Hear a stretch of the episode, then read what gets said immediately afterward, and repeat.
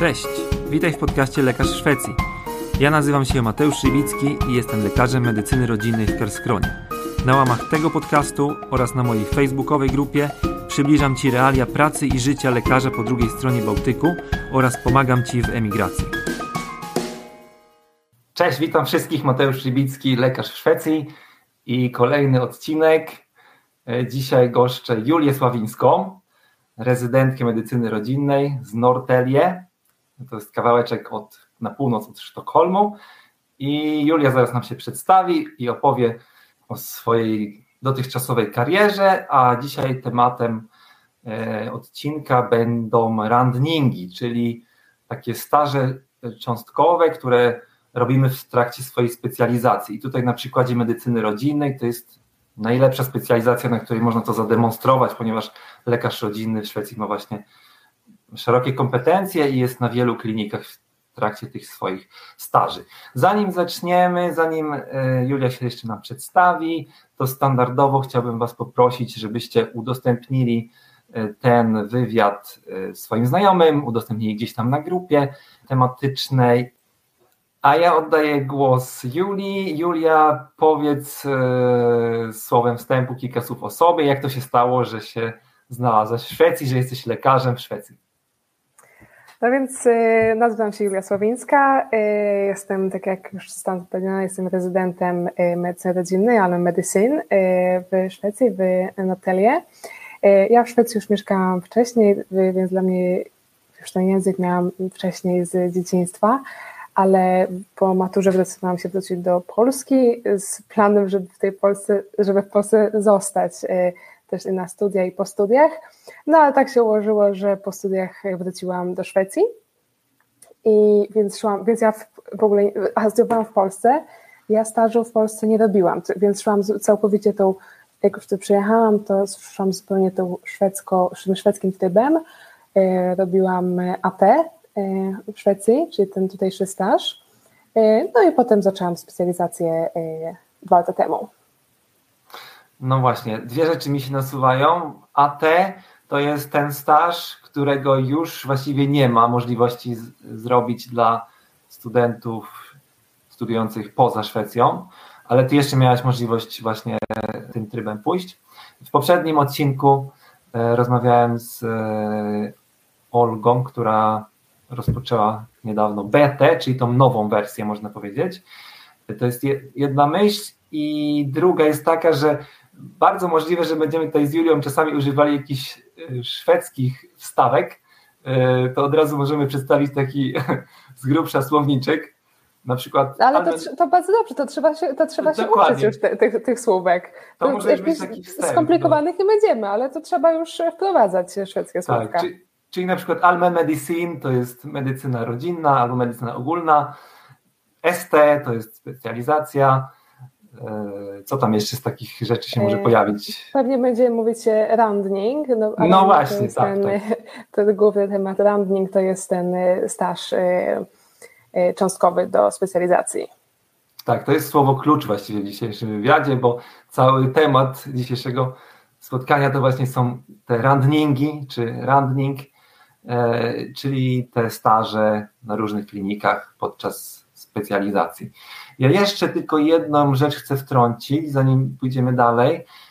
Jeżeli są jacyś specjaliści, którzy nas oglądają, to myślę sobie, że dla nich też może być to ciekawy temat, ponieważ z tego, co wiem i zauważyłem, to jeżeli przenosimy się jako gotowy specjalista na przykład medycyny rodzinnej z Polski do Szwecji, to wiadomo, jakby te kompetencje mogą się na tyle różnić, że jak tutaj przyjedziemy, no to, to może być się wydawać no no, taka duża różnica, rzucenie się na głęboką wodę i wielokrotnie warto o tym wspomnieć, że e, tacy potencjalni pracodawcy, oni też są tego świadomi i chcą jakby, żebyśmy szybko te kompetencje wyrównali, tak? I to można zrobić na wiele różnych sposobów, między innymi jeżeli jest możliwość uzupełnienia jakichś umiejętności praktycznych na miejscu, to na pewno się z tego korzysta, ale też niewykluczone, i, I często się tak dzieje, że taki pracodawca może nas wysłać jako specjalistę na takie różne krótkie randningi, żebyśmy szybko y, wyłapali i nauczyli się tych takich praktycznych rzeczy z różnych dziedzin. Zgadza się, żeby podwyższyć swoje kompetencje w tym w danym e, obszarze, ale chciałabym dodać, że, że polscy lekarze i polscy specjaliści, nie tylko, są w Szwecji bardzo cenieni za swoją e, szeroką wiedzę i dużą kompetencję. Dokładnie. To powiedz, Julia, w takim razie, dlaczego ty wybrałaś Almen Medicine, czyli medycynę rodzinną? Co ciebie tak urzekło w tym temacie? Tak naprawdę to wybrałam Almen Medicine przez przypadek i może bardziej to ona wybrała mnie niż, niż ja ją. Znaczy nie ja wybrałam, ale trochę przez przypadek. E, podczas stażu, jak przed tym szwedzkim AT, ja bardzo długo pracowałam tutaj jako underlekarz, czyli taki podlekarz szwedzki na oddziale interny, e, więc i zawsze planowałam dalej, e, moją karierę planowałam na, na internie, ale podczas stażu ostatnia część szwedzkiego AT to jest pół roku medycyny rodzinnej. I trafiłam wtedy do bardzo dobrej przychodni, bo to wtedy się rozdziałem na wiele różnych przechodni, wszyscy stażyści. I po prostu tak z dosyć negatywnym nastawieniem na początku tam, tam trafiłam, no ale szybko się przekonałam e, o moim błędzie, e, ponieważ bardzo szybko e, doszłam do wniosku, że jednak medycyna rodzinna to jest naprawdę najlepsze, co tylko, co tylko może człowieka spotkać. Najlepsze, najlepszy wybór. I dlaczego to jest najlepszy wybór? Daje nam najwięcej możliwości. Mamy, jest, jest praca w przychodni, godzinach w sumie biurowych od 8 tam do 17. Y, samemu można y, decydować między innymi ile pacjentów się, się ma dziennie, a ile czasu na administrację każdego dnia. Mamy wolne wszystkie wieczory, mamy wolne wszystkie weekendy, nie ma dyżurów. Ja sobie bardzo, wiem, że niektórzy to, to, to, to ale ja sobie bardzo cenię tryb życia bez dyżurów, ponieważ nie jestem w stanie, swoje, swoje przepracowałam noce E, przez ponad 3 lata w szpitalu i, i, i już stwierdziłam, że mi wystarczy. To nie jest dla mnie e, tryb życia. To ja mam podobnie. To chyba faktycznie taki dość ważny argument. Czyli wszyscy, którzy nie lubią dyżurów, to zapraszamy do medycyny rodzinnej. A powiedz, e, bo ty jesteś teraz jakoś w połowie mniej więcej specjalizacji, prawda? Tak, właśnie zaczęłam, w sierpniu zaczęłam trzeci rok, a specjalizacja to ma 5 lat. I jak Ci się podoba do tej pory? Jak, jak wrażenia?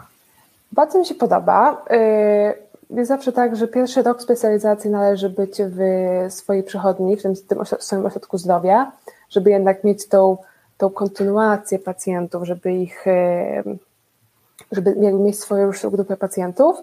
I dopiero po tym pierwszym roku zaczyna się staże.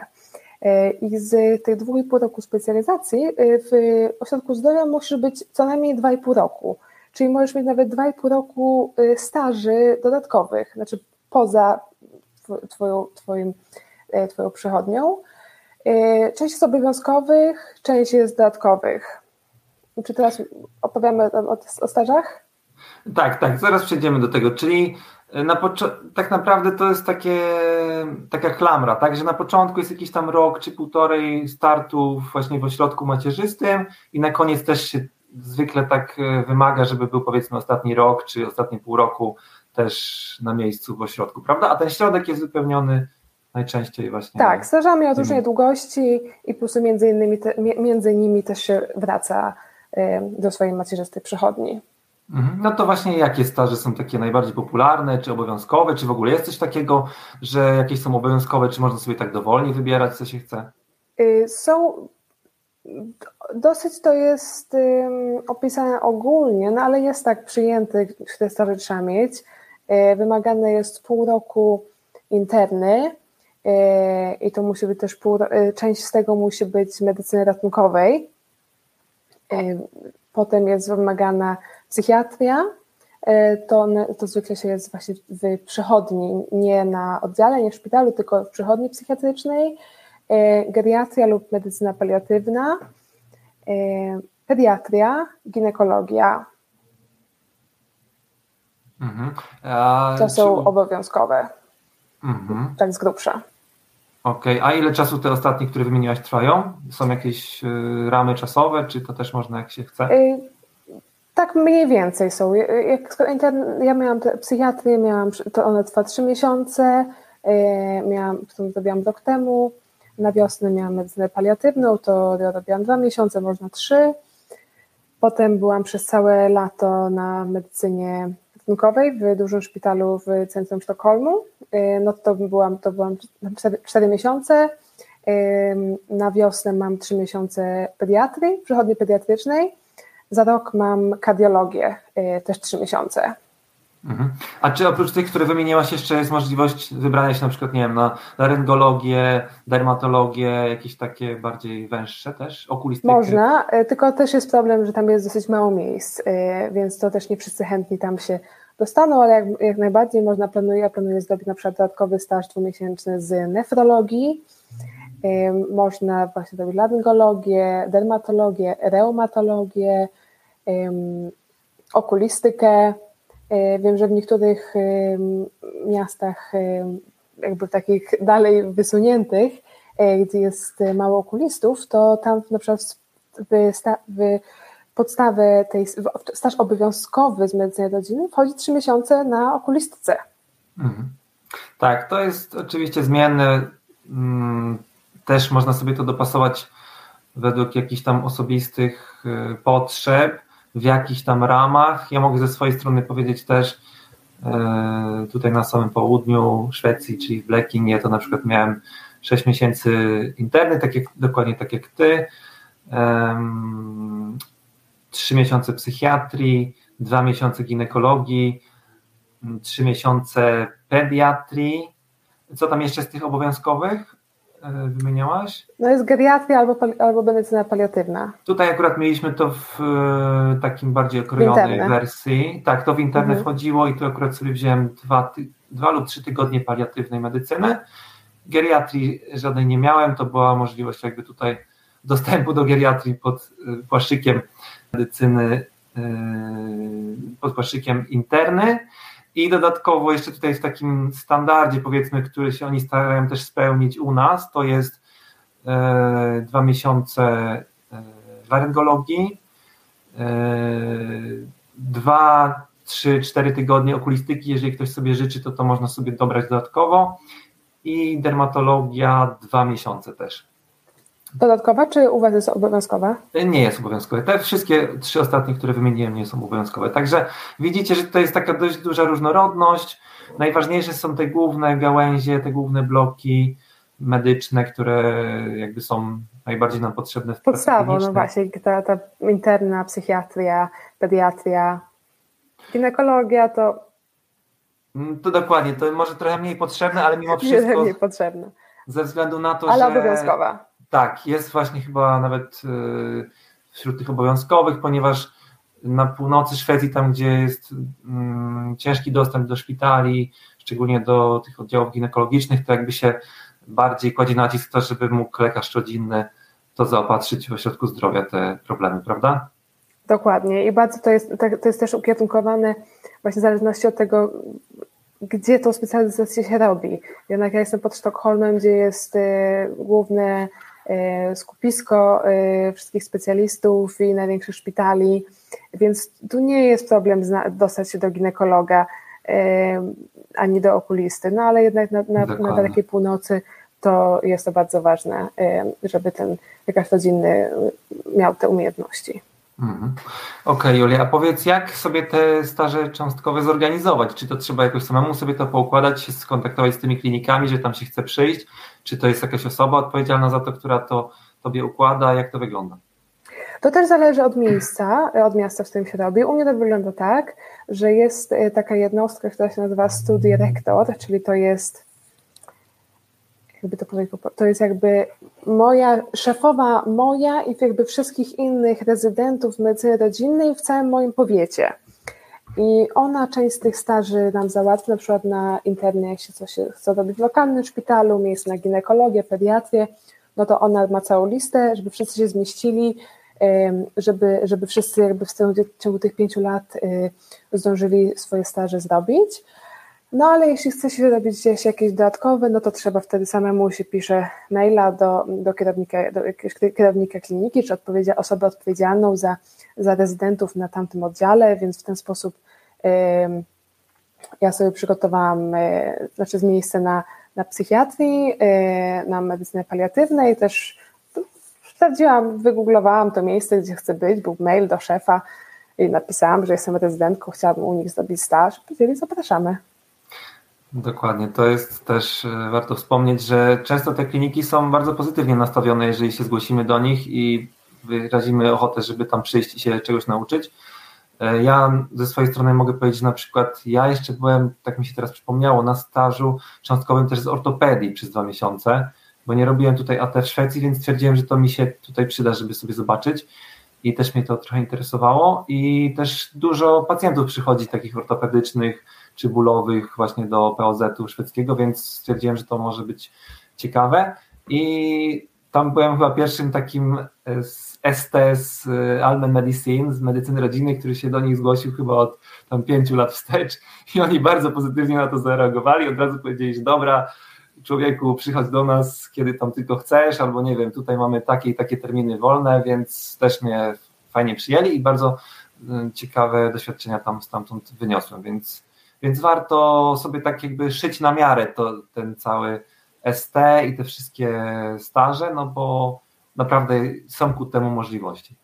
Tak, i pod względem też własnych zainteresowań y, można sobie coś ciekawego dobrać. Y, jest, powiem tak, że, że zawsze ci lekarze, ci rezydenci są, są we wszystkich klinikach bardzo mile widziani, szczególnie na przykład jak ja pracuję, to ja w tym samym szpitalu robiłam, robiłam staż, no jednak jak siedzi na, y, na staż, to jednak między przychodniami E, i szpitalem jest bardzo duża współpraca, więc dla nich też jest ważne, żeby dla, lokalnego szpitala, żeby lekarze w, w, w przychodniach w tym samym mieście byli dobrze wykształceni, żeby wiedzieli, jak wygląda praca szpitalu, żeby wiedzieli, co, jakie są też y, możliwości tego szpitala, bo to jest, jak mieszkam, to, to jest bardzo mały szpital, który też ma ograniczone możliwości, więc żeby po prostu każdy też wiedział, y, czego oczekiwać y, z, z każdej strony, tak, żeby oni znają mnie, ja znam ich, y, co tylko skutkuje w lepszej współpracy, no i wszystko to jest jednak dobra pacjenta. Dokładnie, to jest bardzo ważne to, co powiedziałaś, że poznać można tych specjalistów na żywo, że co to są za koledzy, później też łatwiej do nich podnieść słuchawkę, żeby zadzwonić z jakimś pytaniem, bo wiadomo, że mamy możliwość też konsultowania później pacjentów ze specjalistami w, w szpitalu.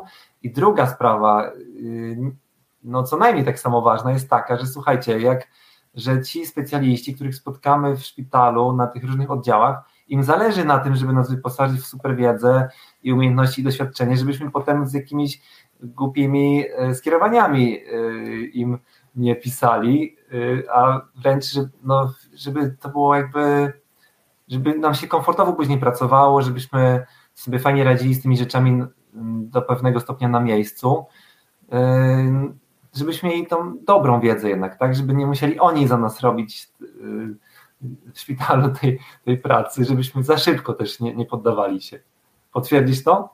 Zdecydowanie, jak najbardziej to, to potwierdzam, to się, to się zgadza. Okej, okay, to teraz przejdziemy do, stopniowo do tych staży, które Ty już miałaś okazję zrobić w Twojej pierwszej części y, specjalizacji i opowiesz nam właśnie, jak wygląda praca w tych miejscach, co Ci się podobało, jak to wygląda z takiej codzienności takiego specjalizanta na tych właśnie klinikach. Ale zanim y, to y, nam opowiesz, to ja chcę tylko przypomnieć, że zachęcam Was do zadawania pytań, bo już trochę tutaj rzeczy poruszyliśmy. Jak Julia nam opowie już o tych stażach, to już będzie tak naprawdę czas dla Was, żebyście mogli dopytać jeszcze jakieś dokładne szczegóły. Więc zachęcam do pisania pytań w e, komentarzach, a ja oddaję Julii głos i opowiedz na jakich stażach już byłaś i jakie tam masz stamtąd doświadczenia, czego się nauczyłaś, czego się dowiedziałaś. To może zacznę od tego stażu, na którym byłam teraz, bo cały czas ja dopiero go skończyłam trzy tygodnie temu i cały czas jestem, e, jakby te moje emocje Żyjesz jeszcze, nie, jeszcze, nim. jeszcze, jeszcze nimi żyję cały czas, tak.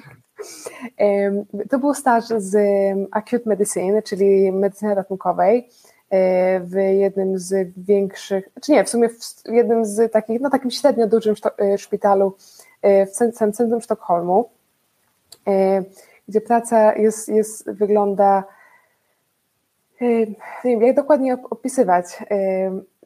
No, pracowałam po prostu jako, jako, jako, jako lekarz na, na, na oddziale ratunkowym też w Szwecji SODy są trochę inaczej podzielone, bo jest jakby część internistyczna i chirurgiczno-ortopedyczna.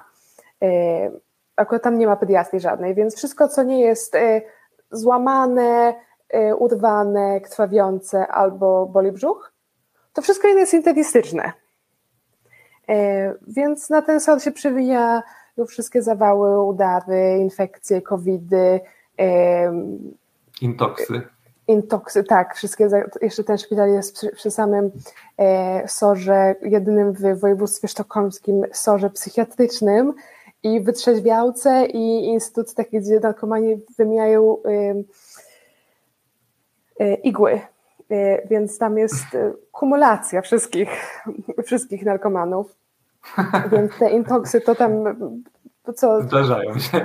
Co, raz na godzinę mniej więcej. I Uroki dużego miasta. Tak.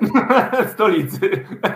W moim tutaj miasteczku tak się, tak, tak się nie zdarza, tutaj są ludzie grzeczni.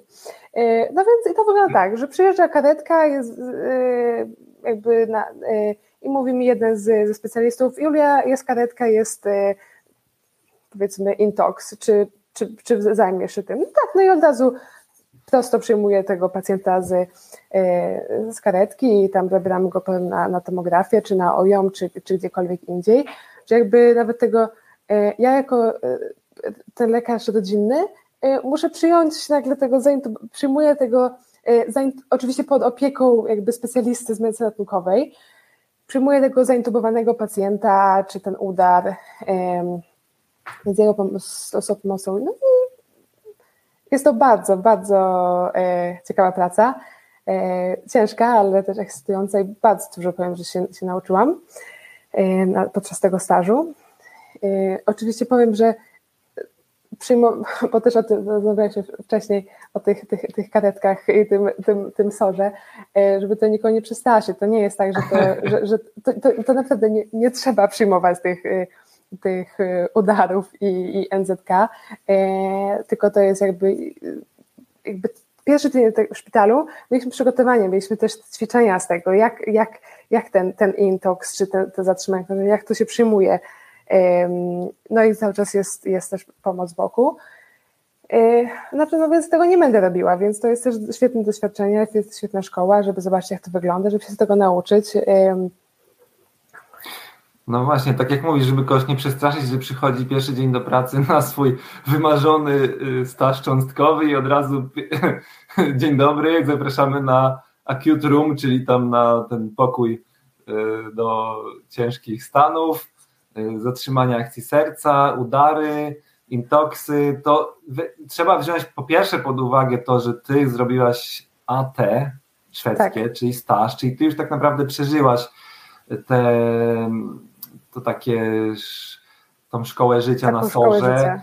I to zależy też od, właśnie od tego, co mamy jakby w swoim bagażu, co, czego już doświadczyliśmy. Jak przychodzimy na daną klinikę, to oni też chcą troszeczkę wiedzieć, jakie mamy wcześniejsze doświadczenia, czy, czy jesteśmy na, czujemy się na siłach, żeby od razu ruszyć tak z kopyta, tak jak ty mówisz, bo już masz takie doświadczenie, czy raczej potrzebujemy jakiegoś takiego bardziej wstępu, intro, czy może najpierw e, e, jakieś prostsze przypadki, E, jeżeli nie mieliśmy doświadczenia z SOR-em wcześniej, to, to wszystko też jest do dogadania, prawda? I, i do dopasowania do, tak, do takiej osoby. Ty akurat masz taką osobowość, że, że ciebie to bardzo kręci, tak jak mówisz, to był twój najfajniejszy staż i jeszcze do, teraz nim żyjesz, więc dasz taki przykład, ale powiedz, jak to tak szerzej wygląda, czy, bo tam są pacjenci, z różnymi problemami i cały przekrój, nawet są też zdrowi pacjenci, którzy się A to oczywiście, że to zdrowi. Tak na każdym sorze. To ja myślę, że każdy, co był na, na polskim sorze, najlepiej wygląda, jak wyglądają zdrowi pacjenci na sorze. Więc można jakby zacząć od tych zdrowych albo półzdrowych i oczywiście, tak, jeżeli tak, ktoś się czuje na siłach że, i że, nie że, go to kręci, to... Tak, ze mną ten staż zaczęło tam kilkanaście osób i wiele z nich mówiło, że w życiu, w życiu w szpitalu nie pracowałam, w życiu nie byłam na żadnym sorze i to było okej, okay, nie ma problemu, my ci tego, pod tu jest Chodzi o to, po to tu jesteś, żeby się tego nauczyć. I tego naprawdę się tam nauczy. A powiedz y, z perspektywy właśnie takiego komfortu, wdrażania się w takie bardzo e, stresowe sytuacje, to, to nie jest tak, że ty jesteś wysyłana na, do tego ciężkiego pacjenta i po prostu radź sobie sam, e, samemu i, i, powodzenia i tyle. Tak jak wygląda tak cała ta otoczka, organizacja takiej pracy na sorze dla takiej osoby, która świeżo tam zlądowała i ma zaraz przyjmować pacjentów? Y, znaczy, no to wygląda tak, że jak jest, y, jak, jak dzwoni dzwoni karetka, że mamy pacjentka, pacjenta w ciężkim stanie, e, powiedzmy, powiedzmy, że to jest COVID larm. No, że tam desaturacja do 70%, y, gorączka, taki standardowy COVID dzień 10, no i jest nie, ma niestabilne, nie ma ciśnienie niskie. No i, i oni to spisują na karteczce i szukają, szukają wtedy lekarza, do tego pacjenta przyjmie. No i przychodzi do niej pielęgniarka i pyta się, Julia, czy tu jest, będzie za 3 minuty COVID larm, czy go przyjmiesz? Okej, okay, przyjmę go, a czy może ktoś ze mną y, być na tym, na tym, na tym larmie? Oczywiście tutaj idzie ze tobą, y, zaraz ci kogoś znajdziemy, idzie, idzie ze mną wtedy po jakiś specjalisty medycyny ratunkowej, albo jakiś internista, albo jakiś rezydent właśnie ratunkowy jest taki już starszy. E, I wtedy przyjeżdża karetka, dostajemy raport z karetki i potem e, się zajmuje pacjentem według ABCDE, standard, tak jak wszędzie. No. Okej, okay, czyli wdrożenie w takich komfortowych warunkach. Zawsze jest jakiś starszy kolega albo specjalista, albo tak zwany bakhur, który jest doświadczonym internistą i może wesprzeć, czy będąc na miejscu, czy telefonicznie, jeżeli. No akurat tam... tam... jest na miejscu i stoi mi za, za ramieniem i szepcze mi do ucha, e, jeśli po prostu widzi, że, że ja nie wiem, co, co zrobić. E, no i potem mówię, no dobrze, to mamy problem B, bo ma saturację 70%, damy więcej tlenu, czy zrobimy to, to i to. Takie badania wysyłamy, no, czy, no idzie dalej, czy robimy najpierw tomografię, dobra, idziemy przez tomografię na oddział, jaki oddział, no, czy na zwykły, czy na OJOM, idziemy na OJOM. Dzwonię na OJOM i, i, i raportuję i idziemy. I to trwa pół godziny i jesteśmy na OJOMie. Okej, okay, super. Czyli tak jak podsumowując to, co mówisz, czyli takie jakby fajne, komfortowe warunki i możliwości rozwijania się, bo możesz spróbować tą sytuację rozgryźć samemu, podejmować decyzje samemu, ale jak gdzieś tam się coś sknoci albo coś by szło w złą stronę, to ten e, specjalista czy kolega z większym doświadczeniem, który stoi obok, to zawsze ciebie podeprze albo tą sytuację wyratuje. Tak? I tak stopniowo można się sprawdzać coraz bardziej i w którymś momencie już dajemy radę to ogarnąć powiedzmy mniej lub bardziej sami albo mogąc się tylko konsultować telefonicznie, czy tam w najgorszym wypadku też można zadzwonić po IWA, tak, czyli ty, tych specjalistów narkoz, anestezjologa, tak. anestezjologów, tak. E, więc to, to brzmi na jakby Tak, całkiem... zawsze jednak jestem w doświadczony specjalista, którego zawsze zapytam, czy ok, jeśli zrobimy to, albo coś podpowie, że może jednak inaczej, E, więc oczywiście jest to bardzo stresujące z tą sytuację, kiedy, kiedy przywożą te COVID w ciężkim stanie, e, czy intoksy ciężkie, to jest zawsze stresujące, ale jednak jakby się wszystko daje po kolei, według PM-ów, ma się zło pomóc i jakby wszyscy tam jesteśmy dla, dla, dla pacjenta i, i, to wychodzi bardzo dobrze i naprawdę bardzo dużo się można nauczyć z tych, na, na, na takich, takich sytuacji. Mhm. Tak sobie teraz jeszcze myślę, że tym bardziej, jeżeli ktoś się na przykład Y, wybiera na północ Szwecji, czy chce gdzieś tam się osiedlić i w jakimś ośrodku zdrowia, który może oddalony od najbliższego szpitala o 100, 200, 300 kilometrów, to na pewno takie umiejętności się bardzo przydają, takie, o których ty mówisz. Inna sprawa jest, jak się gdzieś tam będzie pracowało w ośrodku zdrowia w dużym mieście, czy blisko centrum, no to tam jakby, no też musimy sobie z wieloma sprawami poradzić, ale na pewno nie będzie to aż tak super super ostre rzeczy, bo ci ludzie automatycznie będą pewnie lądowali na sorze i będą tam zawiezieni po prostu bezpośrednio karetką albo sami się tam zgłoszą.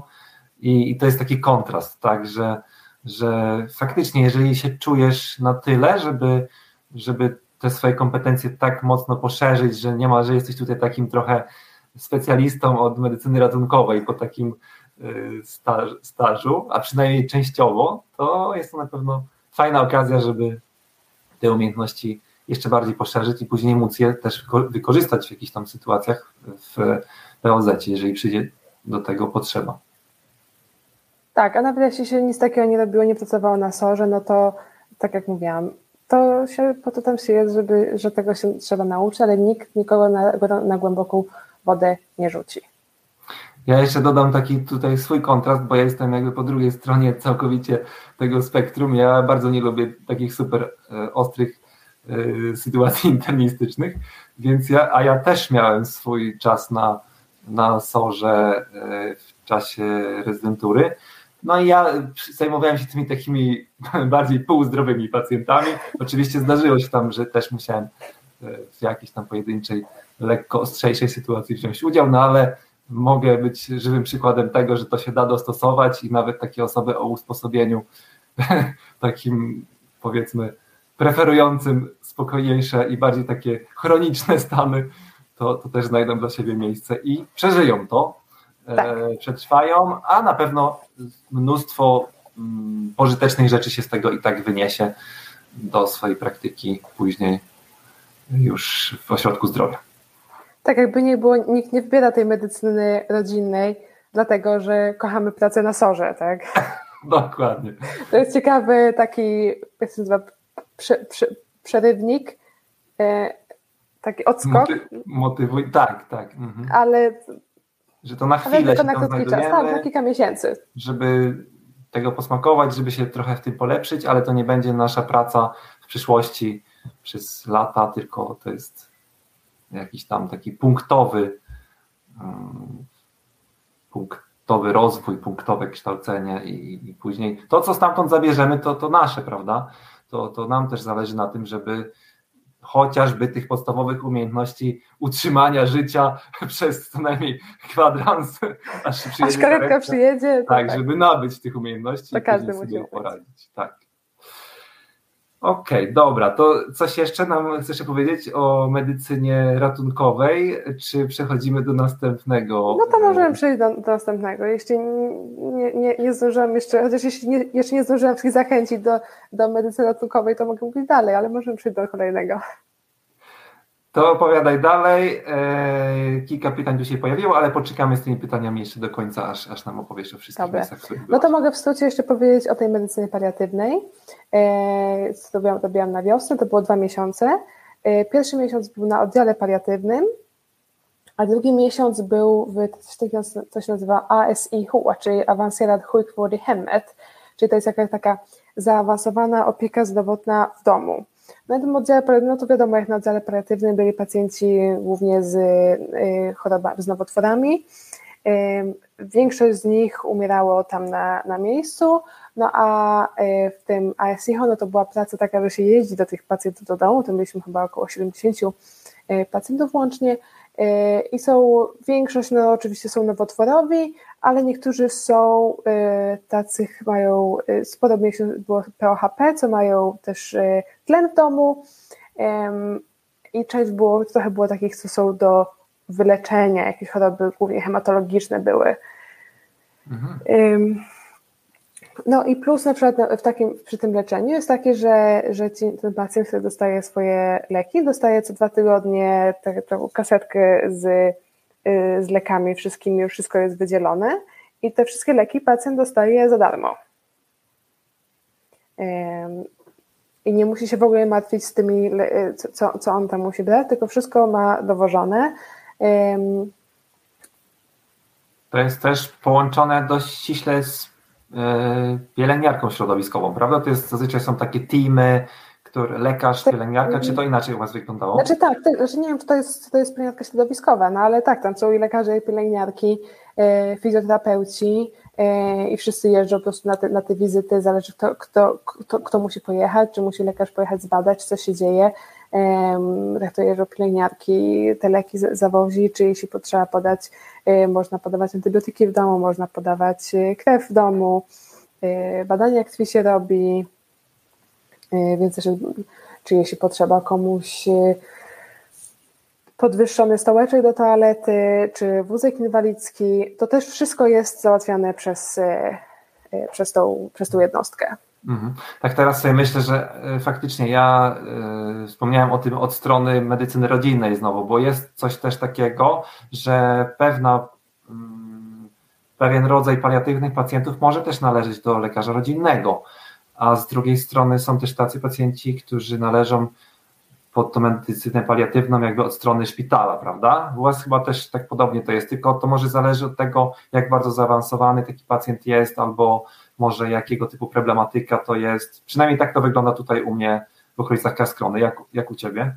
Znaczy u nas już tacy nowotworowi pacjenci, jednak oni już nie podlegają pod, e, pod, pod lekarza rodzinnego. Aha. Ci, co potrzebują faktycznie, ci, co już są na, na, na jakiejś wysokiej, czy na pompach z morfiną, no to oni już, ci, tacy, co potrzebują faktycznie pomocy kilka razy w tygodniu, prawie codziennie potrzebują wizyt, to oni już nie podlegają pod nas. Mhm. Okej, okay, no to czyli to się trochę różni i to może wynikać z tego chociażby, że właśnie tak jak mówisz znowu, duża miejscowość, okolice stolicy, tutaj macie bardziej tak yy, podzielone, że ok, nowotworowi paliatywni pacjenci, oni już należą do tej specjalistycznej opieki szpitalnej, natomiast u nas mimo wszystko powiedziałbym, że tak połowa tych takich lżejszych paliatywnych należy pod medycynę rodzinną. Mhm. Oczywiście jeżeli w grę wchodzą pompy morfin e, z opioidami, to wiadomo, to są, oni należą pod szpital, bo to jest troszeczkę bardziej skomplikowane, e, ale wszystkie te doustne uśmierzanie bólu i pozostałych innych objawów towarzyszących właśnie tym ostatnim, ostatniemu okresowi w życiu, to mm, jak najbardziej tutaj u nas e, pod medycynę rodzinną i myślę, że też w tych takich bardziej odległych obszarach, czyli że mniejsze miejscowości albo gdzieś tam na północy, to może też podobnie wyglądać. Tak, jak najbardziej to zależy, też te różnice są między, między miastami. A jak wygląda Twoja praca i zakres Twoich obowiązków właśnie na takim oddziale paliatywnym? Co, co tam robiłaś i, i czego tam się można było nauczyć? Tam no, głównie bardzo dużo się nauczyłam właśnie z leczenia z objawowego, leczenia bólu, y, no już po prostu samych, samych objawów y, pod sam, pod sam koniec życia.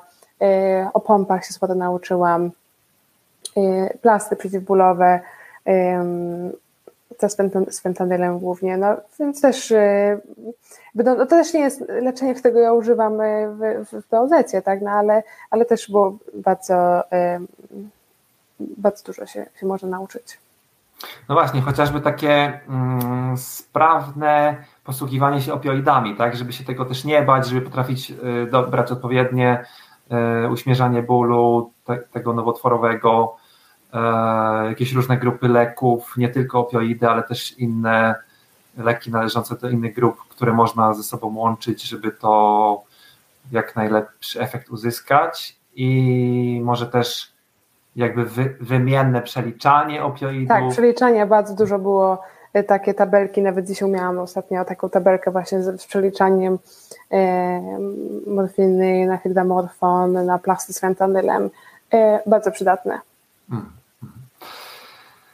Okej. Okay. Eee, coś jeszcze o tej medycynie paliatywnej chcesz dodać? Nie, to tak. Mm, myślę, że tak to lecimy do następnego. Co, gdzie tam jeszcze byłaś? Na psychiatrii. To opowiadaj. Przez trzy miesiące. E, to też jest praca, e, to była też w tym miasteczku, gdzie, gdzie, gdzie robię specjalizację w tejże przechodni psychiatrycznej gdzie miałam po prostu samodzielnie przeprowadziłam e, pacjentów psychiatrycznych. E, głównie, znaczy miałam pacjentów czterech więc miałam 90 minut na pacjenta. E, to jest taki szwedzki standard właśnie dla też psychiatry, psychiatrycz, poradni psychiatrycznej dla osoby nie będącej specjalistą. Specjalista ma godzinę na pacjenta.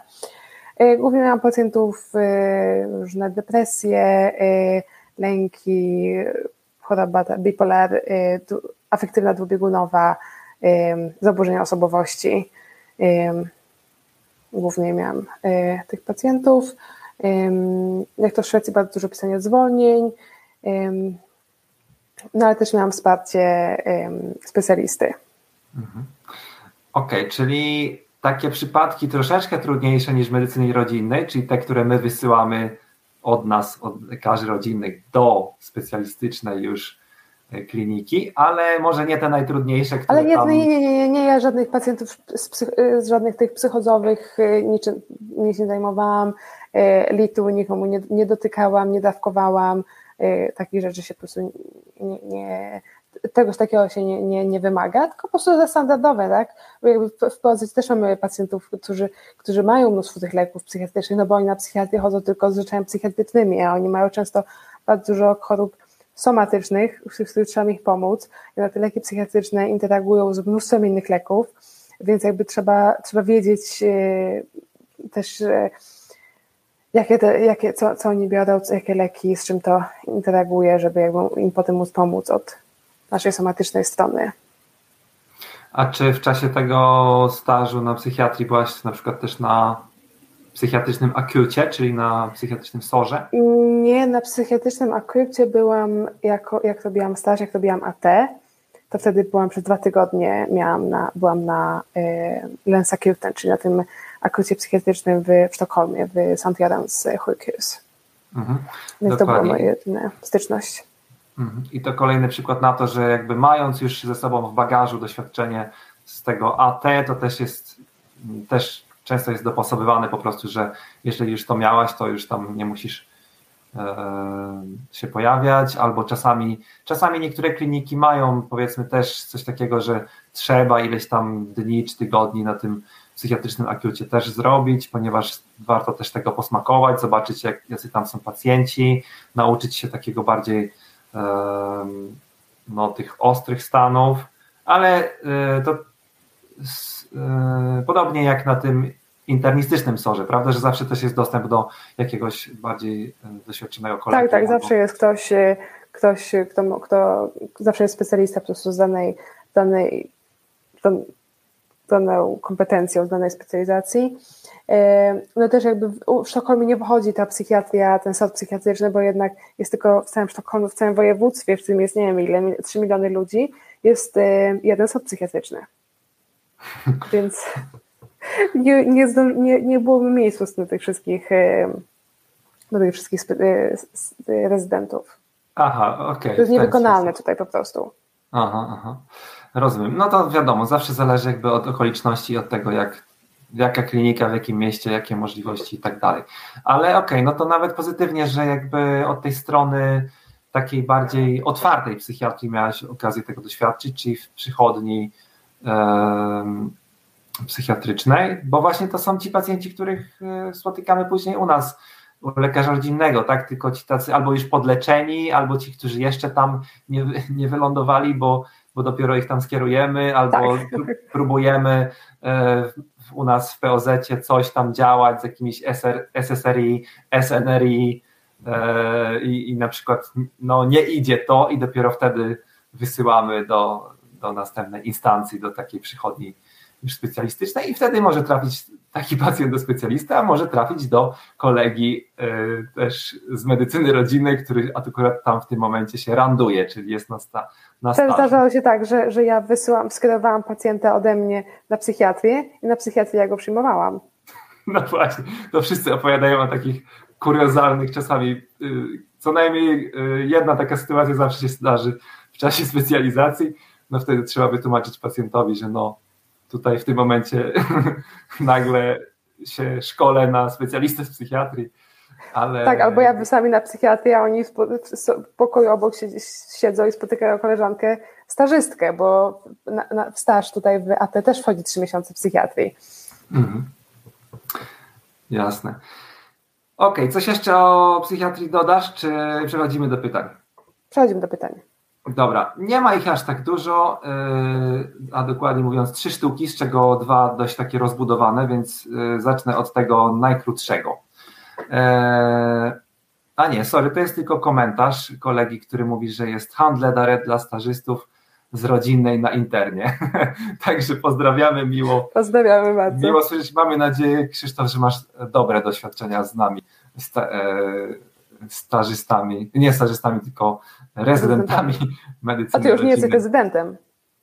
No tak, ja już nie jestem, ale, ale jakby tutaj z tej strony się wypowiadając, mam nadzieję, że tylko pozytywne doświadczenia. Eee, I teraz mam pytanie od Pauliny. Czy każde miejsce takiego stażu wybieramy sobie sami?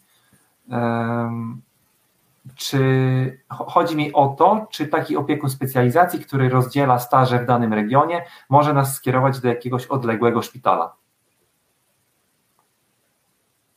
Ja odpowiadam, czy ty?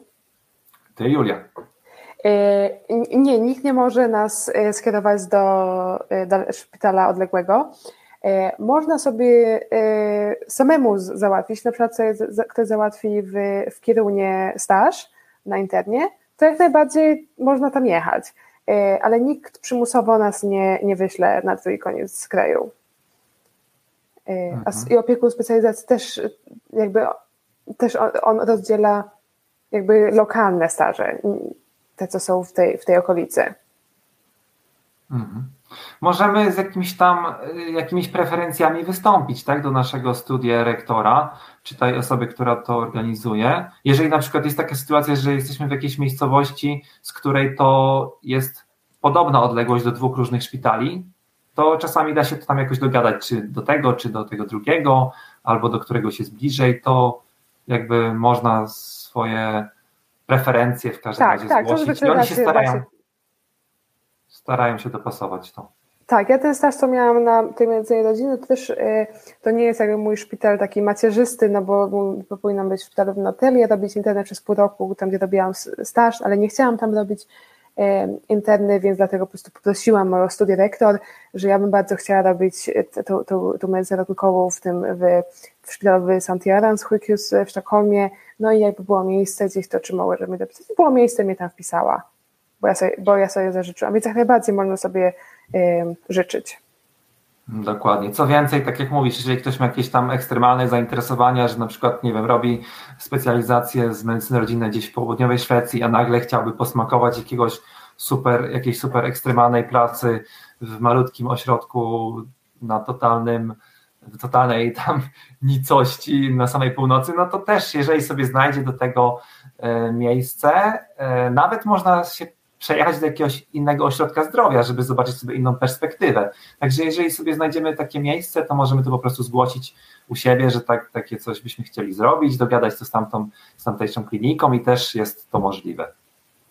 To, ta klinika na tym, na, na tym końcu świata, na polem podbiegunowym będzie tylko zachwycona, że ktoś tam przy, przyjechać i pracować. Dokładnie. Więc tam w takich miejscach nie ma problemu. Otóż to. E, dobra, tutaj mamy jeszcze komentarz od koleżanki, która już jest w Szwecji, od Oli, e, na temat zorzy polarnej w Kirunie, że warto, warto. E, także polecamy i teraz spróbujemy się rozprawić chyba z, naj, z największym pytaniem, które tutaj wylądowało. Może nam zasłonić połowę e, monitora, ale spróbujemy je jakoś ugryźć. Karolina pyta, jak wygląda podział pracy między lekarzami rodzinnymi a lekarzami węższych specjalizacji? To znaczy, czy na przykład lekarz rodzinny w Szwecji ma szerszy wachlarz badań, które może zlecić pacjentowi i go diagnozować, a do innych specjalistów wysyła tylko bardzo konkretne przypadki, czy bardziej jak zaobserwowałam w Polsce, że lekarz rodzinny prowadzi pacjenta po diagnozie i ustawieniu leczenia przez innego specjalistę, na przykład kardiologa. Julia, co powiesz na ten temat? Y, jest faktycznie duży podział y, między, między, tymi, między medycyną rodzinną a tymi, tymi węższymi specjalizacjami, y, ale tak naprawdę to ja mogę zamówić sobie, jakie tylko badania, ja nie mam ograniczeń, jakie badania ja mogę zamówić, ja mogę zamówić, co tylko sobie wymyślę, o ile wiem, co z tym zrobić. I jeśli wiem, co z tym zrobić, jak to leczyć, jak to z, z, przeanalizować, to, to ja mogę sobie, to ja mogę to, to, to robić, nikt mi tego nie, e, nie zabroni i nikt mi nie zwróci uwagi, że ja, że ja coś takiego, że ja coś takiego robię. Chyba, że zamówię bardzo dużo, bardzo drogich badań, to, ale to inna sprawa. Ale jeśli jestem w stanie to przeanalizować, to, to mogę. E, jeśli chodzi na przykład o tą kardiologię, no to e, jest różnie. Często na przykład jeśli pacjent jest kilka lat po, po zawale i chodził do kardiologa na regularne kontrole, wszystko jest ok, no to ten kardiolog przesyła go z powrotem do rodzinnego na dalsze kontrole, jak wszystko jest ok, to, to, to, to tam chodzi sobie spokojnie, a jeśli dalej ma nawrót choroby wieńcowej na przykład, no to ja ich odsyłam do szpitala. E, no ale na przykład wielu pacjentów, ja prowadzę bardzo wielu pacjentów z nadciśnieniem, cukrzyków, e, z niewydolnością serca, z migotaniem przedsionków. To nie jest tak, że, że, że, że wszystkie migotanie przedsionków prowadzi, ustawia kardiolog. Nie, kompetencje, właśnie po to mamy te szerokie staże, e, żeby, żeby móc, żebyśmy mogli sami prowadzić tych pacjentów też, też skomplikowanych. Ale oczywiście jak, e, jak już nam się skończą leki, e, na których się znamy, które można, bo niektóre są po prostu leki, których my nie możemy dawać już takich specjalistyczne, no to wtedy odsyłamy się do kardiologa. Dokładnie, jak nam się skończą leki, albo jak nam się skończą pomysły, albo po prostu uznamy, że no tutaj już jest granica tych naszych kompetencji zaczyna się robić trudno i to może być coś takiego bardziej nietypowego, albo musimy dopytać, to wtedy jak najbardziej specjaliści szpitalni nam chętnie w tym pomogą i pomogą nam zarówno w słuchawce telefonicznej, jak i poprzez przejęcie tego pacjenta po prostu na podstawie skierowania. Tak, ja mogę na przykład y, y, wysłać skierowanie, nie wiem czy to wszędzie tak jest, czy po prostu tutaj w Notelie, bo to jest taka bliska współpraca między nami a szpitalem, że ja mogę napisać w, w, w żurnalu, czyli tym systemie dokumentacji, który jest y, ten sam jest u mnie co w szpitalu, że ja mogę wysłać taką fråga remis, czyli takie skierowanie, zapytanie i wyślę do przychodni kardiologicznej, z kardiologii mówimy i powiem, opiszę tego pacjenta, załączę EKG, no i pytam się o, o radę, czy dobrze myślę, czy dać taki lek, czy taki, a może jeszcze coś innego. No i potem po kilku dniach mi ten kardiolog odpisuje, dobrze, zrób to i to, brzmi dobrze, a jeśli zdarzy się coś jeszcze gorszego, no to go przejmiemy. Więc jakby oni też mi, dają mi rady. Nie, zawsze, nie muszę zawsze przejąć tego pacjenta. Mhm. A jeśli dzieje się coś takiego bardziej na, e, nagłego, no to ja zawsze mogę zadzwonić do, do bagżura, czyli tego szefu, szefa dyżuru e, na internie w szpitalu. Jasne. Okej. Okay. I on Super, Julia, musi mi dać radę. Myślę, że tutaj postawimy kropkę. Eee, dziękujemy Ci bardzo za, za podzielenie się z nami tymi Twoimi doświadczeniami. Eee, powiedz, jakie jeszcze w najbliższym czasie staże Cię czekają? Y, najbliższe mam w przyszłym roku kwietniu, ja są dłuższe czas w moim y, ośrodku zdrowia. W kwietniu mam trzy miesiące pediatrii, za rok mam trzy miesiące kardiologii w tym samym szpitalu w Sztokholmie, gdzie byłam teraz. Potem mam jeszcze ginekologię 6 tygodni. Okej, okay, to no może jeszcze nefrologię. To może jeszcze będziecie okazja dopytać gdzieś tam w przyszłości o Twoje pozostałe wrażenia z tych E, staży, które jeszcze Ciebie czekają.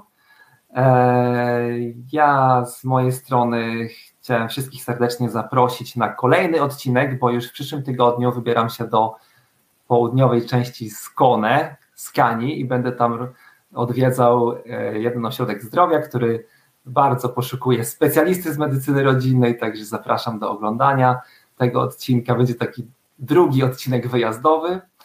A Tobie, Julia, serdecznie dziękuję. Bardzo dziękuję, Mateusz, za zaproszenie i wszystkim dziękuję, że słuchaliście i dziękuję za pytania.